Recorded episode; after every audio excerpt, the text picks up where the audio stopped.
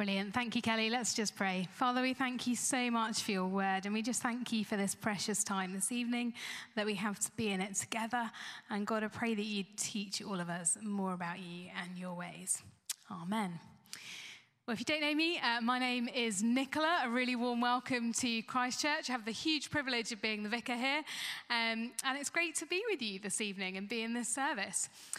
Now, we are finishing today the end of a series in the book of 2 Corinthians. And you do want to kind of have it open and have a Bible on you because we're going to be doing a little bit of looking at things um, together. But as you've been traveling with us through the book of 2 Corinthians, you will know that there's quite a lot of conflict that happens in the book. And tonight we're going to be talking about conflict. How do we do conflict? And Paul was in conflict with um, some of the false teachers, uh, with some of the people who sort of turned away from Christ, and some of the people who were like in the church but were kind of a bit wishy washy, a bit flaky uh, with their faith. And so Paul was dealing with quite a lot. But before we come back to Paul, we're just going to look at a few general points about conflict that it's worth noting.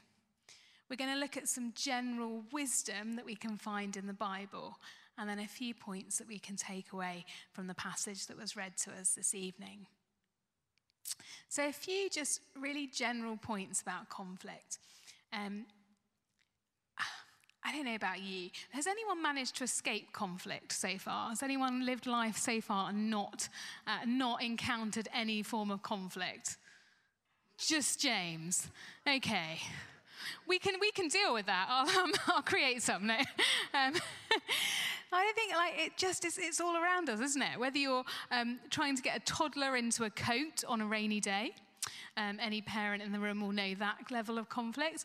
Um, whether it's um, a fight between a friendship group at school, whether it's in the workplace, different tensions, people vying for a position, conflict comes in and at us in all different kinds of ways, doesn't it? But a few just really general points it's worth clocking. One, not all conflict is worth getting into. That's the first thing. Not all conflict is worth getting into. As a church leader, very occasionally people approach me about things, and I just want to say, I don't care. So, for example, one of these would be where we place the Christmas tree on this platform. I don't care. That's not a conflict I'm going to engage with. I mean, it's nice that people care and want it to look nice. Yeah, that's great. But if there's an argument about whether it should be on the left or the right, it's probably not a conflict I'm going to get involved with. Some conflicts just not worth getting into. Secondly, some conflict can be really helpful, can actually be quite creative. It can stop us from swinging into an extreme it can help us hold in tension some things that actually need to be held in tension. Doesn't necessarily make it easy, and that's why it's worth acknowledging it. And I was giving the example this morning that uh, one example in like the life of a church might be how much time do we let the band play? How much time should we give the preacher? How much time should we give to the person who does the notices? How much time? Because they're all like really good things. And actually, we have to hold them in tension. And at different times, we might give the band some more time. Other times, it might be the preacher. But we hold them in tension.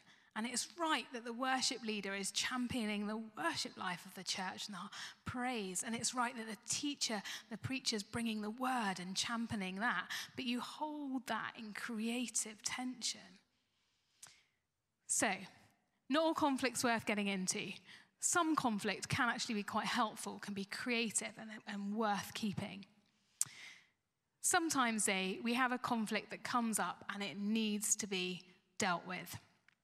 And as Christians, we want to deal with it in a way that's faithful to God and is biblical. And then finally, we need to acknowledge that some conflict, even though we would like to have it resolved, perhaps won't get resolved this side of eternity. And sometimes, even for Christians and even within the church, that might mean parting ways But even if we have to part ways, that we do that lovingly and as best we can. An example of that comes in the book of Acts, um, where there's a bit of a debate as to whether they should take John Mark on mission with them. And Paul says no, because he was like a bit annoying last time because he kind of dumped us and went off. And Barnabas is like, no, he's actually really good. And I think he's really helpful. And he's got something to offer the team. And like basically, they just cannot agree. And in the end, they part ways. And Barnabas and John Mark go one way to serve the church, and Paul takes Silas and goes the other way. Sometimes, with some things, we won't fully get it resolved this side of heaven. And sometimes it's just worth noting when a conflict arises what kind of conflict is it? How much of attention should I give it? Because actually, dealing with any kind of conflict, generally for most of us, unless you're a narcissist, no, but even it costs us something. It costs us something. But just because it costs us something, we're not always to just avoid it as well. So, what we're going to do, everyone's gone for interactive tonight, and so have I. So I'm really sorry if this is your first time and you hate talking to strangers. Um, but we're going to look at some scripture verses uh, together in groups. And we're just going to um, give, going to give them out to you. And I'm going to ask you to look it up in the Bible. Be in like bigger groups if you like. And um, read the passage and then ask, what tip might this give me in a situation of conflict? So, how might this help me in a situation of conflict? So, I'm going to get James to help me give out some sticky notes. And if you're willing to, form just like some small groups um, around you. And um, do, again, do just wave if you want to come and, come and join me, do. So, if you can form some groups of like four, five people around you. And uh, here we go. If you're joining us um, online tonight, it's really great to see you. In the room, we're just looking at four different Bible passages, but in little groups, and we're just asking what they might say to us about conflict. So, one of these passages is James chapter 1, verse 19 to 25. The other passages are from Philippians 2, verses 3 to 7. Then we've got one passage from Proverbs chapter 16 and one from Romans 12, verses 17 to 21. Great. Okay, we're going to um, draw back together. So um, it's probably just worth really quickly saying that in the church, when there's conflict, it's worth us noting a few things. One often conflict in the church actually hurts us quite a lot because we want church to be the place where we're with our brothers and sisters in Christ. So when we don't get on very well with our brothers and sisters in Christ, there's something of tension. Actually, that hurts, and it's worth clocking that. But there's also a couple of really positive things that it's worth clocking too. One is that we have a resource that the world doesn't have. We have the scripture. We have moral codes. We have a God that gives us grace for healing and for forgiveness. And these things are powerful in helping us deal with conflict. And I think the other thing to remember is that even though conflict can be painful, it can be difficult, it can take up time, it is sometimes necessary, even in the church. But when we have conflict, when we engage in it, we're to do so in a way that is loving. We're to speak the truth in love. We're to prefer the needs of the other. We're to be promoting of Jesus Christ and not self promoting. And if we as Christians take those principles into our conflicts, we can actually model to the world a really healthy way to do conflict. And that's powerful. The problem is, is that you and I are like mess up from time to time and get that wrong. And so quite often in the church, we need to say sorry to one another. We need to remind one another, um, have you actually prayed for the person you're not getting on with very well at the moment? Do you pray for them? Do you love them? And so these things are things that we need to help one another with in the church. Okay, so there's tons of wisdom that we've got in Scripture. So Scripture's that resource that we can draw on to help us in times of conflict. So um, I've given out four different like verses, four different bits of Scripture, and the first one is James chapter one, verse 19 to 25. Is there any group that had that that would be willing to say something, a bit of a tip, something it says about conflict? Coming over here, Oscar. Um, we were talking about the being uh, quick to listen and slow to speak, and the importance of how, when you're a bit angry and frustrated, you can be really tempted just to speak quickly, but actually, if you take the time to listen to understand the other person, can really go a long way. Excellent. I too suffer with that problem of wanting to get out all my points, and uh, it's going to be really hard to listen to the other. Maggie. Uh, this was the same passage, and in the middle of it, it said, Evil is prevalent. And I thought sometimes we feel bad about situations or we don't understand, but we're not alone. There's everybody is affected by the evil that is around that tries to bring us down spiritually. Yeah, sometimes we can get focused on one another and forget that they're actually the enemy's at work as well. Yeah, thank you. Did anyone else have that passage and want to say anything else um, on that one? No? No more on that one. So, it's got some important things for us to say. So, when we're heading into conflict, are we coming where we're prepared to listen to the other person? Um, and sometimes that might mean knowing ourselves. And if you're a little bit like me, or maybe like Oscar in like frustration, or you kind of you want to get your words out, you want to get your points out.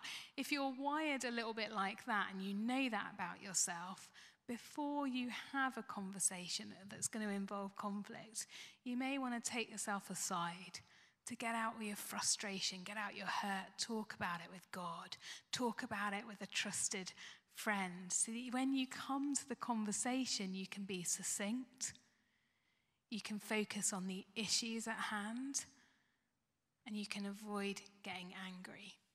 And so that can be like really helpful.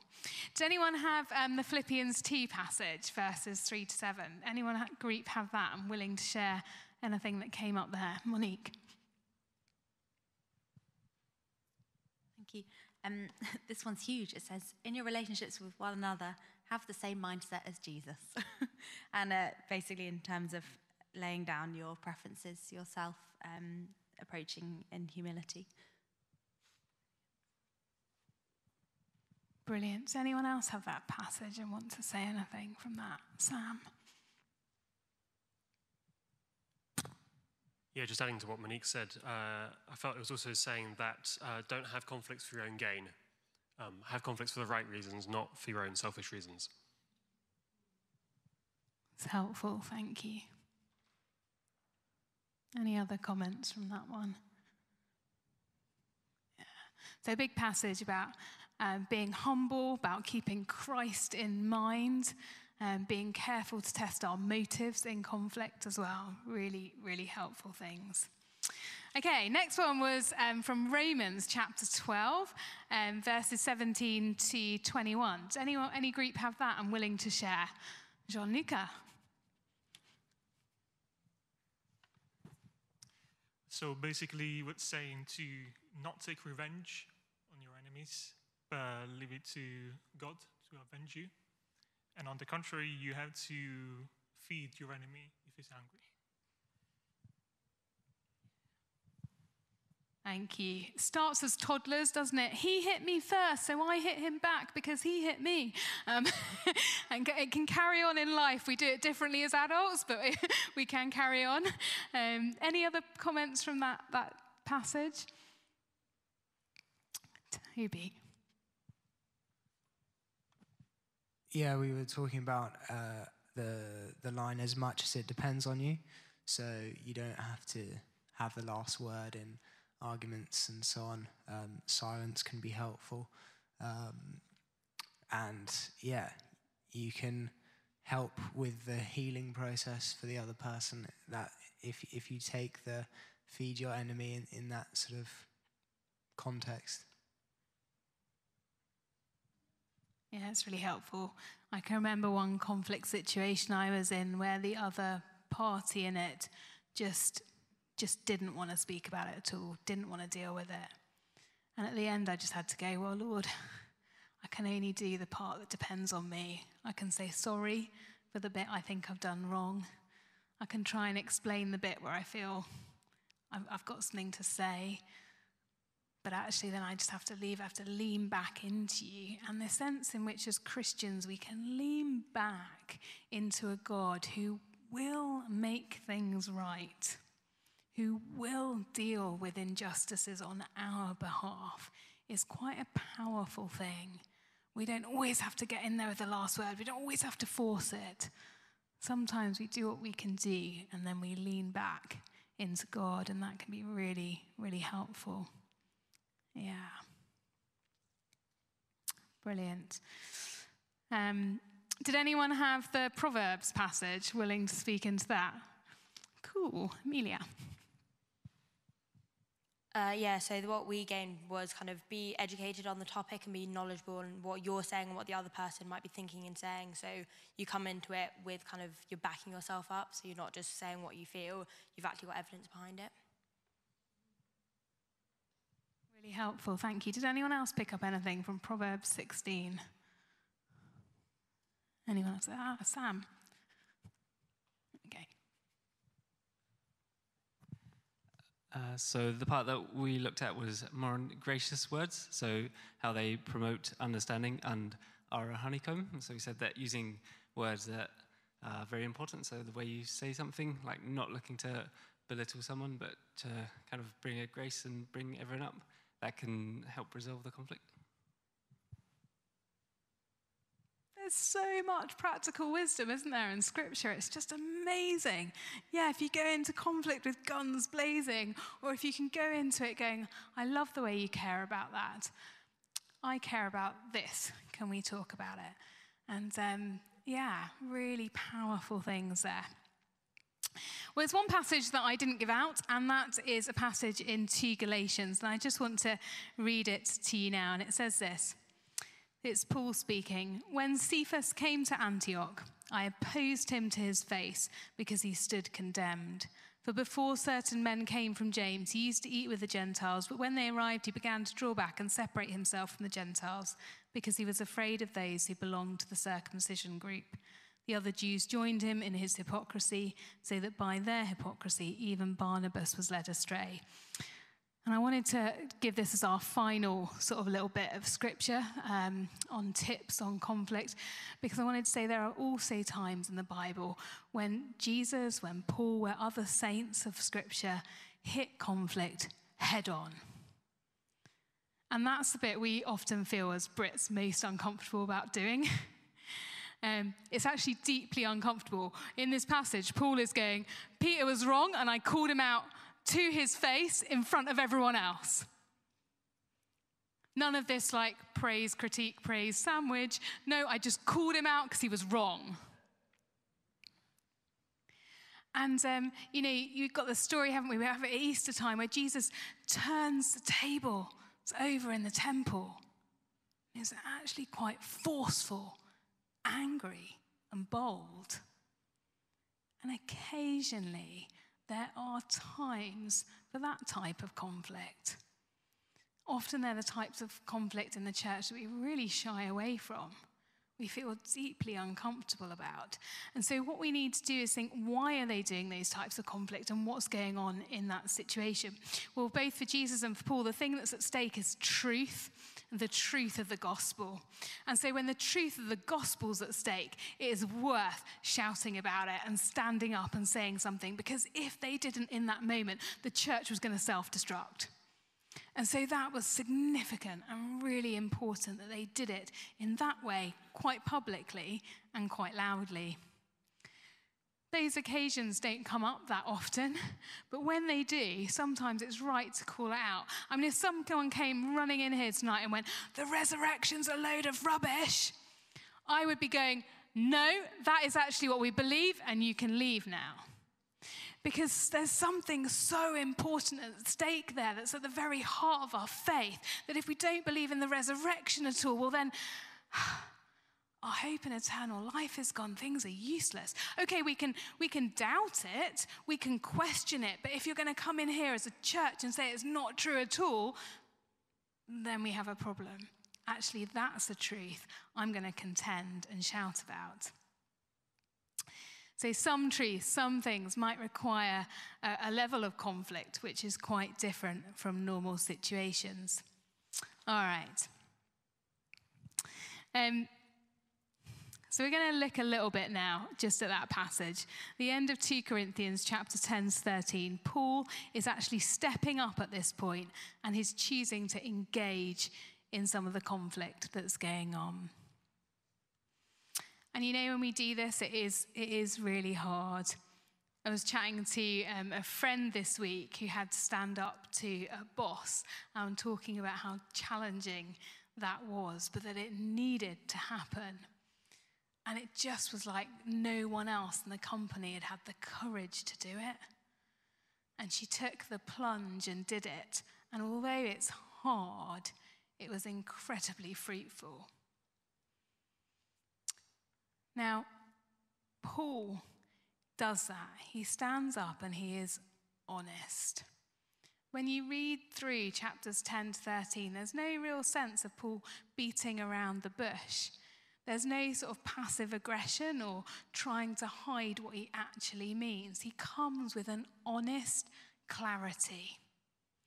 Too often in the church, we don't come with an honest clarity quick enough into situations. And that's sometimes because we're shy. We don't want to hurt someone. We don't want to offend them. We don't want to upset them. But sometimes we need to come quickly with honest clarity. The second thing that I'd like to draw out is how much Paul loves the bride of Christ. And this is about our motives in any situation of conflict. His motive is one of total love for the church. He's just like, I love the church so much that even the sort of really defensive parts of his letter are actually all there for the sake of building up the church. He's totally focused on the flourishing of the church above everything else. And even if that means he's going to have to discipline people, even though he doesn't want to, he's going to do it for the sake of the flourishing of the church. And Paul is so secure in who he is, his calling as an apostle, that he even will boast in his weaknesses. And when we are in conflict in the church, it can be really important to make sure we've spent time alone with God, being secure in who we are, checking ourselves before Him. The other thing I think it's worth mentioning is that Paul, in this passage that was read to us, speaks about his fears and his worries. When we're in conflict, what, what are we fearful about? What do we worry about? Often for me, it can be like, does everyone still like me? Um, uh, it might be like, oh no, please don't let this conversation go on too long because it's really awkward and I'm deeply uncomfortable. Um, but what's your fear? For Paul, his fear, his fear is that people are going to get trapped and caught in sin. That's his fear. And so he's prepared to go to places of conflict with them in order to woo them away from their sin, away from their destructive behavior.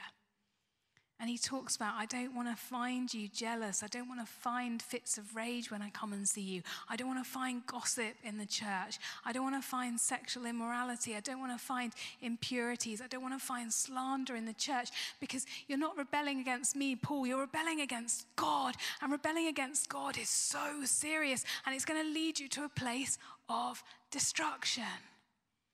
And so I care and I'm going to call it out and I'm going to say, you need to come back to the ways of God. And he asks them a question. He asks them, Is Christ in you? It's a great question, isn't it? Is Christ in you? Is Christ in you? And before we enter conflicts in the church, it's a great question to be asked Is Christ in me?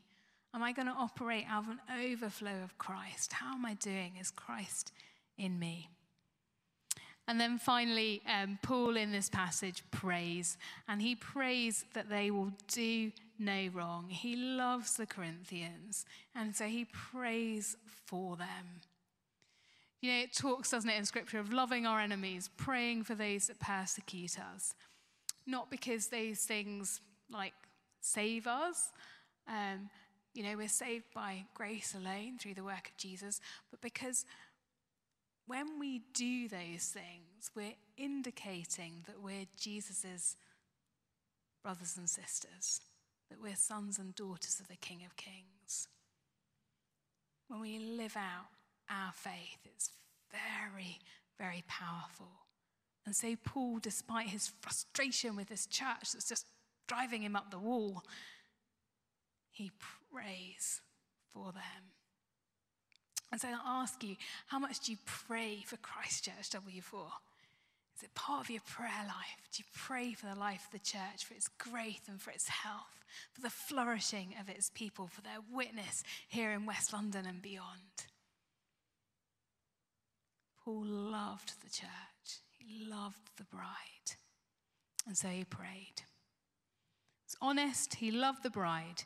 His fears were about the traps of sin and he prayed. What amazing things we can take from Paul and that we can really practically apply. And of course, we can apply all of that in the workplace tomorrow. We really can. It's so powerful when we do stuff. And I love this story so much because I heard it when I was first teaching. But there was a conflict in a staff room where um, those of you that teachers, uh, the teachers in this particular school would bring in their own little carton of milk and they would label it with their name and put it in the fridge. So the fridge was filled with one of those like really little tiny cartons of milk. But the problem was is that they'd all run out, and so they'd just steal each other's milk, and then they'd get cross because they'd come and their milk had gone, and there was like this crazy bad atmosphere in the staff room. And this new Christian walked into the staff room, and she went, "That's a conflict that." probably like we don't need to go there and so she went and bought like two of like the six pinter things of milk, and she just labeled them everyone's and stuck them in the fridge, right? Because there's so much of this Christian wisdom that we can take right back out with us tomorrow and apply into the world. Where can we help? Because, of course, where it is possible, we're to be people that bring peace and unity very occasionally, we may have to part ways with people. But even when we do that, we're going to do that with the right attitude in our hearts, that we still will pray for them. We still love them. We'll speak well of them. Because it matters to God how we pray for those who persecute us. We pray for our enemies. And we pray for those that don't like us. It's the most radical thing that we can do in our world today. How we treat our enemies speaks volumes to the world out there. So, church, when we do conflict badly, it's really bad. let's do the conflict we sometimes need to do, but let's do it as well as we can, right? That is transformative. Let's pray. Do you mind standing up as we pray if you're able? Let's stand.